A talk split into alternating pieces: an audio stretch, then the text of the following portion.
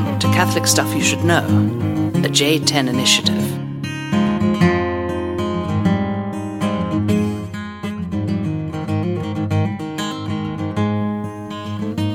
Hey, welcome to the podcast, Father John. Jake Machado. Good to uh, be with you here as finals are winding down. Yeah, finals wrapping up. Do you? How many classes were you teaching? Just two. Just two. Yeah, so I had three hours of oral exams this morning, 10 minutes back to back to back to back to back, But no grading afterwards. But no grading afterwards, which I, I prefer. and orals are fun. It's a different way of getting a view of the guys uh, and how they've assimilated the material. Some guys were sweating bullets. Most of them did very well. And then the deacons tomorrow, they're like, they've been doing this for four years with me, so they're just going to be like, Psh, whatever. You're like, I have a canonical right to ordination. That's so- true. They do. But I walked in and you were, I thought you were cracking champagne. Uh, so I was like, he must be done. Nope, I've got one more. Uh, the Catholic homeschoolers gave us goodie bags on St. Nick's Day, Uh, Feast of St. Nick. So that was a uh, Martinelli's cranberry apple, okay. non-alcoholic. I wouldn't have taken you for a cranberry apple guy, but You know what? It was what I had: what's your airplane drink of choice? tea and water. Okay, because some people say cranberry juice, but then they got rid of that and they do this cran apple thing, and it's just not the same. I like to uh, ask for a black tea with cream. Um, I think it's more work for them, so they're always It- kind of frustrated. like maybe it, British Airways would probably could be you just get coffee like everybody else? But that. Yeah, I think ginger ale is probably the universal airplane drink of choice.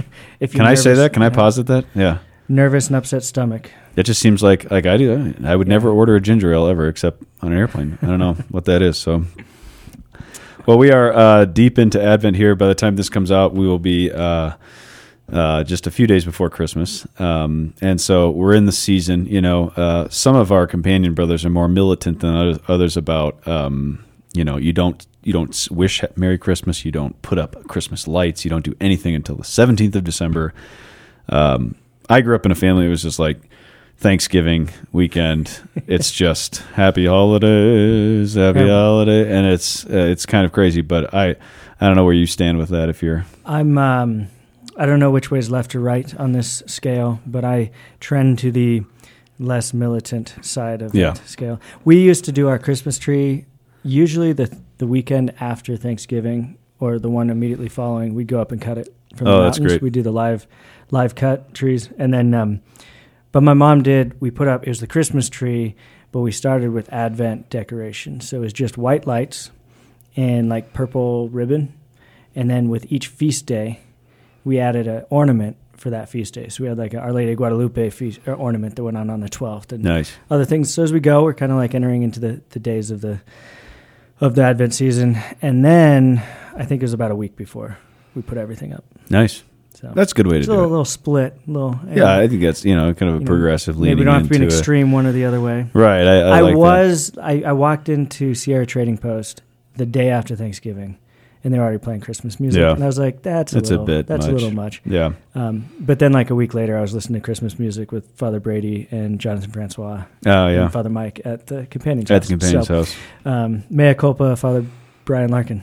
He uh, he's the only he's the most stringent. Father Sean now too is getting a little stringent. I know, don't I know. I get I get uptight as I get old, but um, we were hanging out at our place, and Louis Armstrong has a song. It's something about Yuletide. I forget the name of the actual song though, and it came on, and it took me back to one of my favorite movies of all time, which starts with that song, Serendipity. Have you ever seen this movie? Uh, it's a Christmas movie. It is a 100% Christmas. It's a Christmas movie. So Um, I told the guys last night. I said, "Listen, I'm going to be vulnerable with you, but I'm going to be honest. I'm going to challenge you to acknowledge this fact. Every man has his chick flick. You got to own it. You have your one. If you like more than one, you're weird.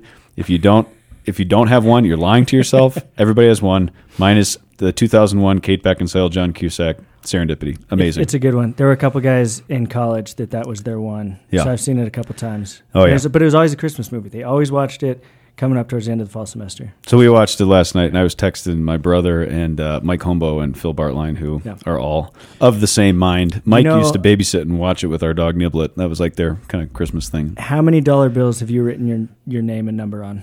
Zero. All right, good. Yeah.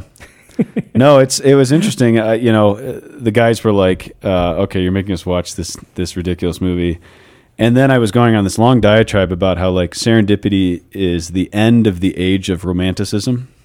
Okay, so like, what is Romanticism? Early 19th century philosophical, literary, artistic movement to kind of go back. It's it's anti-rationalism. So let's go back, and it's a lot of kind of Greek mythology mixed in with kind of Christian themes. Yeah. And I think that you know Goethe, Holderlin, these are the predecessors to uh, the movie Serendipity, which kind of draws it to a close. After this, it's just the the kind of uh, devolution and dystopia of a postmodern world. But up to 2001, Serendipity, Romanticism. Yep. That's I'll, my theory. I'll allow it. 2001, the end of romanticism. There's an article in there, probably Somewhere. right. Yeah, probably going to be debunked. But anyways, the guys were gracious. We had watched uh, the week before Christmas Vacation, and that did not take. I think the Really? '80s. They they already thought this movie's 20 years back is like ancient. You know, I mean, Jonathan Francois was probably two years old when this movie came out.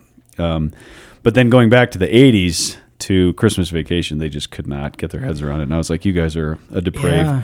and that 80s worthless. that 80s humor doesn't hit anymore. It's different. Like I don't think it translates.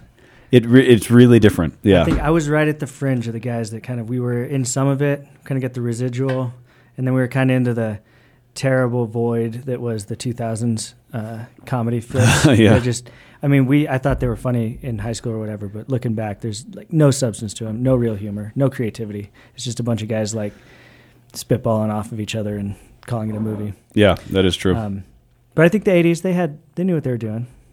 yeah, I don't know. Gene Martin, Martin Short, not Gene Martin, uh, Steve Martin. Steve Martin. Yeah. Gene Martin's way back. Yeah, yeah, a little further back. huh? Not so committed. Yeah. Well, we'll have to take this up with all your uh, your Gen X friends, uh, like Father Greg Peterson and Father Matt Book, who would probably violently protest what we're saying. But I, I get what you're what you're about. So, anyways, to the topic. Uh, this podcast is going to be called "The Marian Logic of Christian Rest," which is the name of a um, retreat that I kind of put on for the faculty and staff of uh, St. John Paul the Great High School, which um, I'm a board member and uh, doing some chaplaincy work with. And I kind of, it was a Monday, uh, and we did a day retreat up at Singing River Ranch. And these guys um, just did an amazing job launching this new high school. Super proud of them. But I was like, I think I need to talk about rest.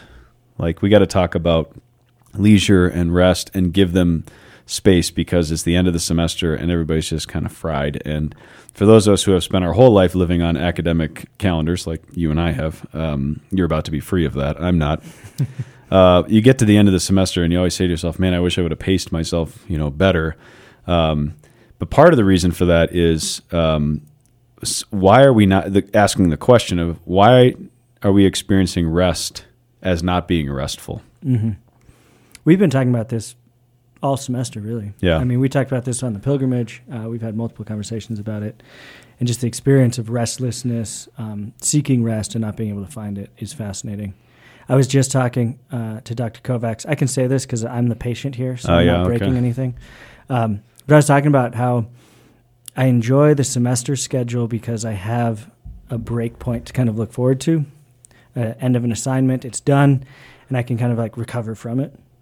But I worry about getting into the parish and having just a ongoing building of tasks and stress, and it just never stops. And I don't have uh, somewhere to like look at. I'm done. I can reset and start a new project. Yeah. It's just like kind of always going. Oh, a little worried about that. How do you deal with that? And I think that's why figuring out how to rest uh, is super important. I think you you have to. Everybody has to have periods of rest and the restart, as you said. Um, but the problem is, like Christmas is not going to be that time. So January has to be. I mean, it has to. It, it's just not going to be Advent. It's not going to be Lent. But there are windows. But if guys, if you're thinking like an academic structure, which is I got you know a little break here at Christmas, a little break at Easter, it's like no, that's that's not going to happen anymore. But Yep. there are definitely. It just I think if guys don't do that, they're destined for burnout. Yeah, and I think where you might be going with this, or I hope you're going with this, is uh, entering into a habit of rest um, that is not just dependent on the weekend or the break or Yeah. whatever it may be. Yeah, so I got some thoughts here for you that I'm going to throw out um, based on uh, two things. I was teaching a, a course called Introduction to Theology, which is actually more like Introduction to Contemplative Intellectuality. So, being a contemplative in by engaging the intellectual work. This is Goronsky's great legacy, and I wanted to uh, kind of contribute to that. And then also, of course, teaching Mariology, which I teach every fall. So I'm going to pull a couple things out of that. Uh, but to start with, uh, do you know this little red book here Of course I do. The Intellectual Life. by Sertillanges? Uh, I think it was Father Chris Considine. Did he give it to you? First suggested it to me. Yeah. He wasn't generous enough to buy it for me, so I Oh, went online. Chris. But uh, It's uh, this is definitely a book worth reading. Uh, the Intellectual Life. This was written in 1920 by a wonderful Dominican, A.G. Sertillanges, and uh, it's just a classic. And one of the reasons I took this course, or started to pick this course up and wanted to teach it, was because I felt like there was a, a bit of a lacuna uh, that guys were not getting this book. yeah. This book lays out for you the vocation of the intellectual. Do you have that as kind of a, a principal text for the book? Absolutely, For the class? they read the whole thing, Super or they important. read the whole Yeah. thing as as seminarians do. They've you know? glanced at it, opened it up a couple times. Yeah, actually, Um, the guys, this one resonated with them more than anything well, else I, you I read gave it them. and it starts to actually give you practicals to implement. It is, on. it And is. I wish I had found it before the end of First Theology. yeah, this is it's amazing. So the last chapter in this book, I'll just read one kind of line from it. Um, I just I love this. He's going after um, half work and half rest. Those are the enemies. Mm.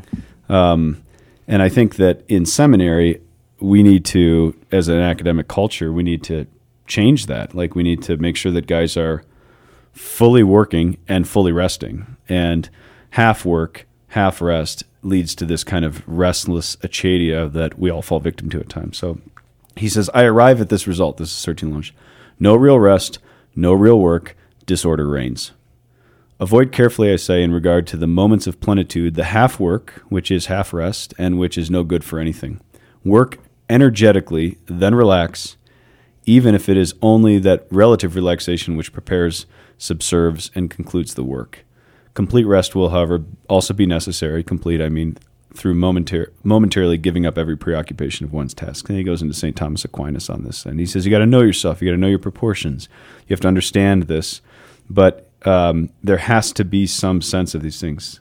Uh, continuing the quote here To each young man who aspires to the heights and wants to go far, I say, keep within the reality of human nature. Secure yourself some leisure. Do not exhaust yourself. Work in tranquility and in spiritual joy. Hmm. It's so funny. I read that and I'm like, yes, I want that. and maybe I even lie to myself and say I live that. And then I'm like, did I work with tranquility and spiritual joy? I just recorded a podcast with Sean Kahn yesterday. We were talking about all these priests are, oh, we're so busy, we're so busy, we're so busy. You know, we're just, oh, we're so busy. And it's just like, let's just work really intentionally and energetically, get after it. I woke up yesterday with uh, Hank Buckingham. You know Hank, Oh, right? yeah. Hank was skiing. Um, uh, he was getting off the gondola at uh, up in Wyoming um, at Jackson Hole, and the guy.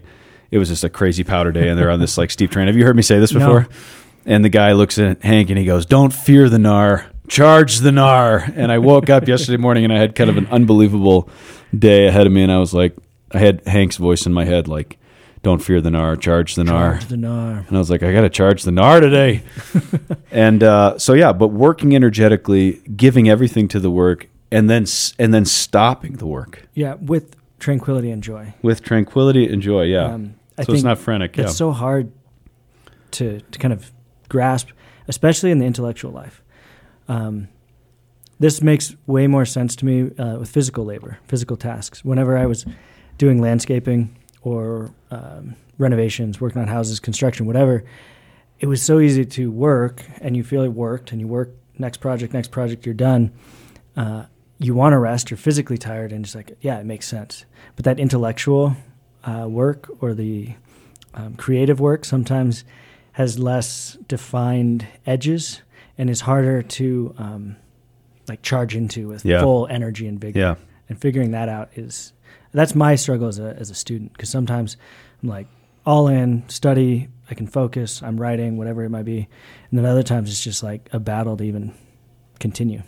Yeah, and I, uh, my mom is one of the most energetic people I've ever seen. We joke that her spirit animal is a hummingbird because she just like she's just everywhere, you know.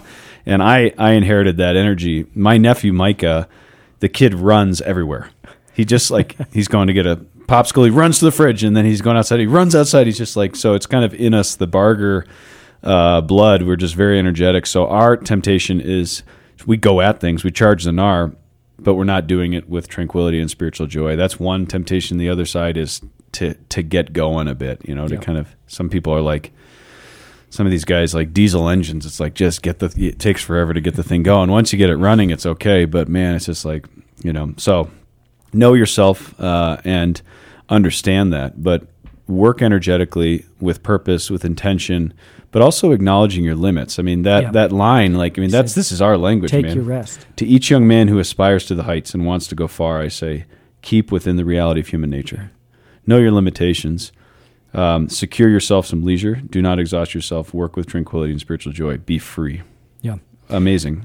I just gave. I was talking to one of the guys a couple days ago. I was giving the analogy of um, finals is kind of like we're we're running, and if we haven't been trained, if we haven't been training up to run, we might be able to keep going. But eventually, if you're running a full marathon and you haven't trained for it, you might sprint out the gate, run a mile or two at a decent clip, seven eight minute pace, and then you haven't trained, so you're going to start to fall down, and you're like, all right, now I can keep going at about a ten minute pace for maybe another four miles. And then maybe I could do a half mile if I'm just like trudging through. But eventually, you're going to hit a wall where you don't have the strength for it. Yeah. So remaining in the in the uh, I guess in the humanity and knowing your weakness, um, but then also with each day of charging energetically, you're going to get stronger. Your endurance will improve, uh, and so this energetic charging into the gnar as well as okay, now it's time to rest. Um, Yeah, you can go into, as we would say, cycling into the high zones, zone four, zone five, zone six, anaerobic, where you're starting to burn uh, glucose, and uh, which means that you're going to bonk. yep. and that's finals week. It's just like, or or Christmas, you know, for like Father Sean, guys in the parish, like they're just they're charging the gnar, but you got to bring it back. If you don't, if you don't stay at an aerobic pace, you're gonna bonk. Um, and uh, it's so we have to learn how to kind of be able to move into things and really go full bore, but then also move out and uh, and not just collapse. I mean, one of the things I'm always trying to tell seminarians is like, what does a restful break look like for you? What does a restful Christmas look like for you? We all know the feeling when we come back out of it and we're like, oh man, I just like vegged in front of Netflix and I just feel like crap. And it's like, how do we actually rest well? And that's what that's what makes the, the whole point of this is Christian rest is different because we don't look for ourselves to be the source of rest. We don't look for the things of the world to ultimately be the source of rest. This is the words from, and this was the point of the retreat was uh, Mark chapter six verse thirty one. Come away to a lonely place and rest a while. So three different words in there, and I kind of I did a conference on each of them. Come away. You actually have to leave where you're at. You have to leave the physical needs, uh, the concerns. Do you remember on uh, St. Anselm's office of readings from the beginning of Advent? Did you ever catch that? No, I don't. You better start praying in the office. You're Yeah. getting close, Real close. You got like six more weeks of Yeah. freedom. I was just praying for the grace and the desire and the zeal to energetically charge into the Yeah. office. Yeah, It's really it's the it's the liturgy or the, uh, the office of readings. That's Yeah. the last one. It's just like ah, yeah. It's uh, um. Anyways, Anselm. yeah, you'll you'll be fine. You'll have the grace to pray it. but he says in the beginning of the proslogion, which we read at the beginning of Advent, um, insignificant man, set away your set uh, come away from your everyday business and rest a while in Christ, and that is like one of my favorite uh, officer readings because it's just like insignificant man. Like you, you think about the thousands of emails that you uh, respond to, and all these things that seem so urgent, and they just press on you, and it's just like there's a sense of insignificance to things. Of course, they're significant in Christ, and when they're given in in love, especially in love of God. But the things themselves that preoccupy us oftentimes are not that important. I remember my dad said to me one time, I was super worked up about something, and it was so stupid, and he goes. John, if you're not going to be thinking about this in five years, it's probably not worth worrying about. I love it. Great advice, you know, from dad. So come away. You got to come away from things. You got to turn things off. Um, turn the mind, the monkey brain, as we call it, just like quit doing everything. And it's hard when you got millions of Christmas gifts to Yeah. give, and you, you know all I these different think things. the rebuttal to this that I think people might be thinking is okay. This all sounds great, ideally, but how do I get away? Um, I've got three kids. I've got my job. I've got these responsibilities. I've got to be at the in-laws here. I've got to go, whatever. Um, how do I actually get away? How do I transform my life um, to find these places to get away? I would say the first thing is uh, we're all doing too much. We all need to do less. We need to do things better. So, uh, but we don't have to spend every holiday and divide it up between eight families and go to everything. You know, it, it's about knowing your limits. Yeah. What does my family need? What are our priorities? We make those priorities. We make it very clear. We will. I will not see my nephews on Christmas morning. That's a very up, frustrating decision that the Lynch family made for my sister or for my mom. But they come over in the afternoon because they, they want to take the morning slow. Have their space. have We their respect time. that. Uh, absolutely. Mhm. So coming away just means uh, being a bit more discerning and and and again, I, I'm saying this having completely every time we get to finals week, I think, oh, I got way more free time, and then I overbook everything, and I'm like burned out. But coming away, we're coming away to Christ. You have to create space for Christ, and that means silence. That means solitude. That means some stillness and rest. It doesn't just mean spending more time with people, but spending more time with God. And that leads to the second point, to a lonely place, the eremo. Eremo is the uh, is the Greek word for wilderness or desert place, the lonely place. The eremos is where the the fa- the desert fathers went uh, to live in solitude with Christ, and we have to come to that place in ourselves. Um, the word poustinia, uh, the hermitage of the heart, so to speak. You, you you can't leave your family if you're a layperson, which is most of the people listening to this, but there is a there's a place you can go in solitude in the early time in the morning or late in the evening uh, and pray and be with the Lord, and that's where you rest. Anapasein, one of Mike's Father Mike's favorite Greek words, where you just coming away and resting for a while. And I think that detaching ourselves from the false sense of urgency and alarm that we live in, which seems to govern everything in a technological society, then we start to experience what, what we hear the words of Jesus in, Mar- in uh, Matthew chapter 11 Come away, all you who labor and are burdened, and I will give you rest. I will give you rest. Take my yoke upon you and learn from me, for I am meek and humble of heart, and there you will find rest for your souls. So, rest is something that God gives. Rest is not something that we do because we need to do less. So we have to we have to think about everything we're doing in light of how do I open myself up to receive rest from God. That's that's how Christians view it. Yeah. It's not just uh, you know simplify my life so I can enjoy that extra Negroni and watch It's not another way Serendipity. of grabbing at rest. It's Yeah. Not a, it's not a even really a time or a space. It's a gift. Yeah, it's a gift and it's not an, another activity that we need to do. Oh, great. Thank you. Another great podcast. I have to go find more that time for time rest. Yeah, I got to schedule time for, and it's like, well, something's, something's wrong here, obviously. Well, and I think um, in the book, The Ruthless Elimination of Hurry, we've talked about it a little bit, but he talks about for the longest time, he just thought, man, if I just had another 10 hours or six hours or five hours in my day, how much, you know, I'd, I'd be able to actually rest or relax. How much better would I, would I be doing? And he said, I realized that was a total lie because if I had another five or six or 10 hours in my day, I would still fill it up the same way I have with the same um, apparent uh, pressure and necessity to use it yeah. um, and not really fixing the core of this, which is really receptive to the gift of rest um, instead of manipulating and manufacturing our entire life. Absolutely. And this is honoring the Sabbath is about receiving rest from God. It's not about into His rest. entering into his rest. Rest is something that God does and that God makes sacred and he does and it and it's a, it designates a day to do that. That's me, that's really meaningful. So this whole notion of like Christian rest um, is something I got to do, and now I got to do more on Saturdays because I'm not supposed to do anything on Sundays. It's just that we're operating out of this kind of moralistic framework of like it's something we got to do, and it's like no, just we got to learn again how to open our hearts so that we can receive the rest of God. All you who are labor and burdened with your Christmas shopping and all these different things, I will give you rest. I will give it to you. But there's a condition of the heart, and that's where we bring Mary into the conversation here. So Jesus says, Take my yoke upon you and learn from me, for I am meek and humble of heart, and you will find rest. So if your heart becomes meek and humble, that's the key to receiving the rest of God. It's not about, I mean, a lot of us think we have to kind of do things perfectly in order to receive love from others and from God. That's obviously a dead end, but we all fall victim to it. The way that we open ourselves and receive the gift of God's rest, where our hearts rest, is through humility. And this is the, the last Greek word of the day here is tapinosis. I don't know that one. Tapinosis. Tapinosis. You know kenosis?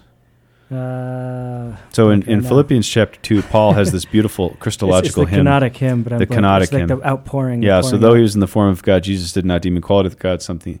Rather, he emptied himself. Self emptying is kenosis. Uh, and then he humbles himself, becoming in the form of man.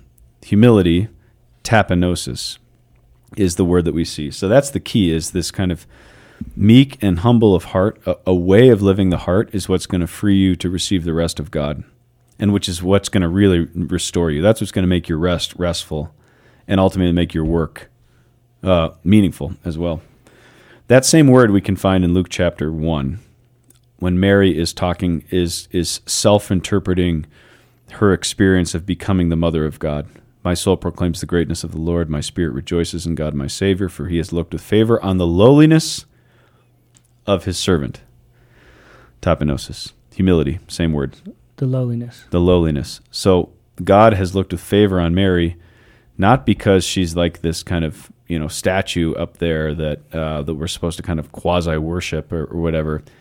Mary is beloved by God because the grace of her immaculate conception uh, makes her humble of heart.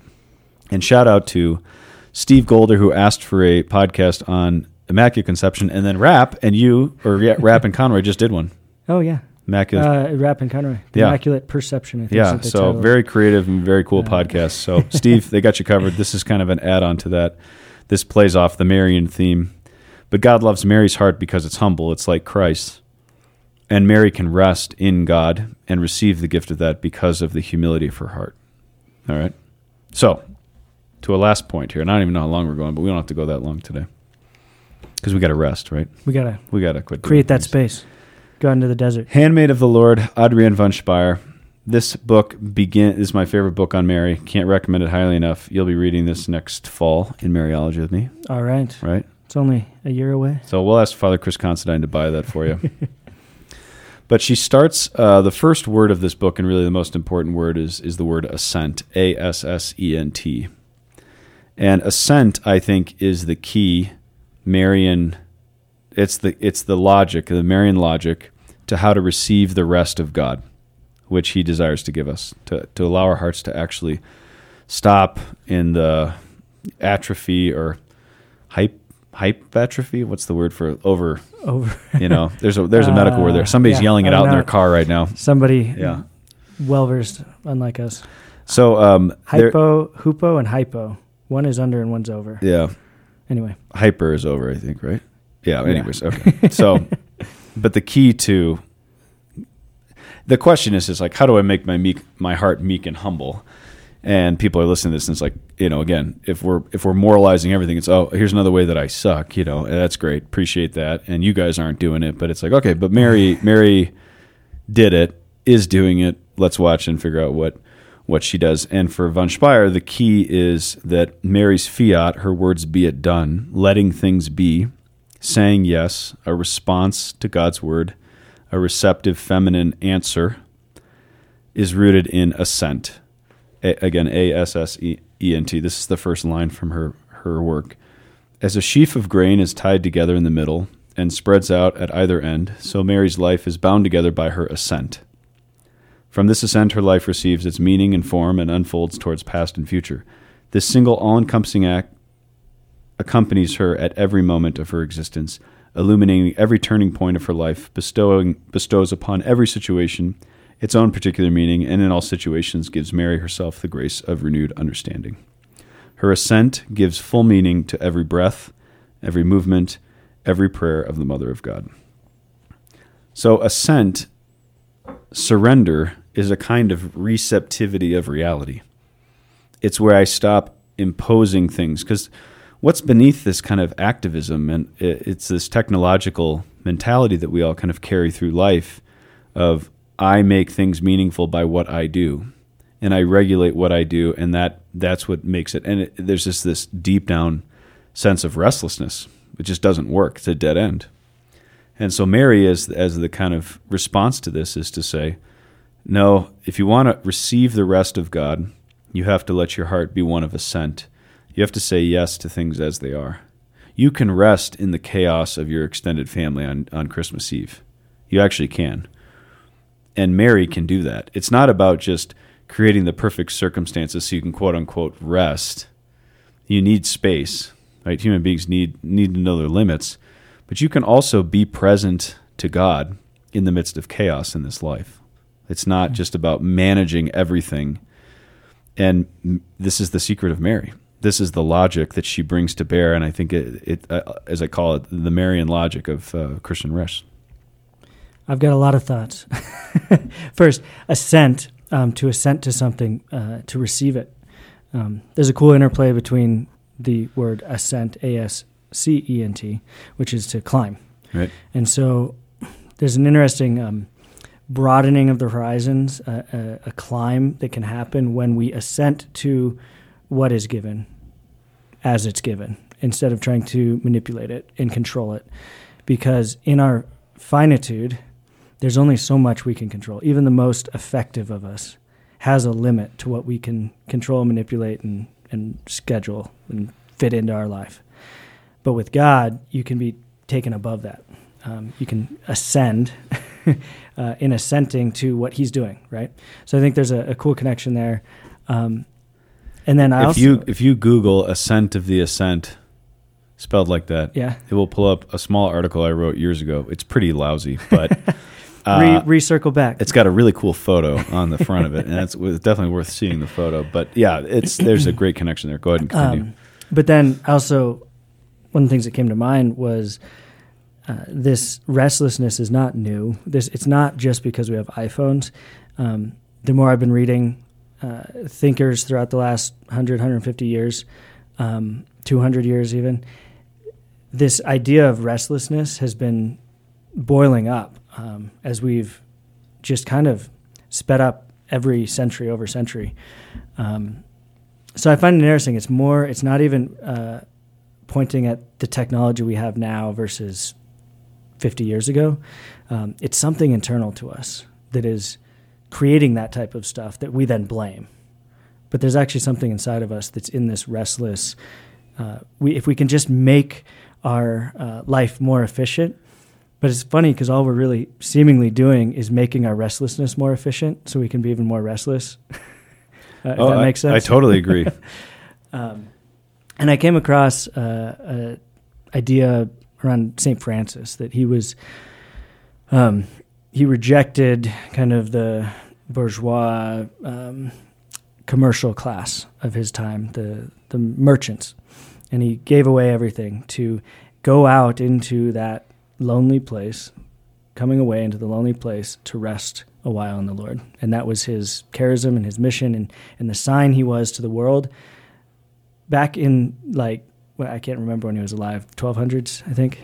Um, so the world was already speeding up in the 1200s, and he's being assigned to say like, ah, there's something here we're losing um, when we forget to go out and rest in the Lord. Now, uh, this article went too far. It started to try and basically claim that you know the Franciscan charism should be you know the preeminent expression of Christianity, and everybody, if they're really a Christian, should be living as Francis. Which, if everybody lived at Fran- as Francis did, nobody would be able to live as Francis did. Um, so there's an interplay of charisms Right, right. and and mission, and so the the fact of single people and families and religious, we're all uh, in this dynamic family of God, and we support each other. Um, but we also have to kind of aid each other in rest. I think uh, in in our own space.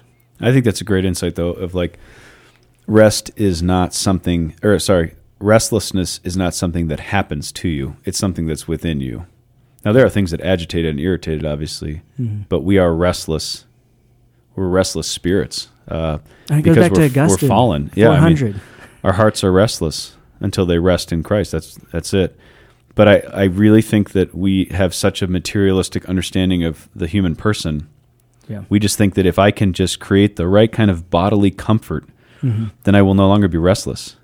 And I've been in beautiful places, you know, pr- pristine, perfect, Edenic places up in the mountains, and my heart has been restless and and desolate and and I'm like I'm surrounded by total beauty. Everything is perfect right now, but I'm not. And we just have to see that there's something broken inside of us, but that we have there's an answer here, and it's God in Christ giving us rest. Mary teaching us how to posture for that. So I love that. Yeah, I've gone back to a, John really John 14 through 17 is just worth reading once a week. But um, the amount of times that Jesus tells us to ask, to ask the Father, uh, to ask and our joy will be filled, to ask and we will receive, to ask in Him in the Spirit.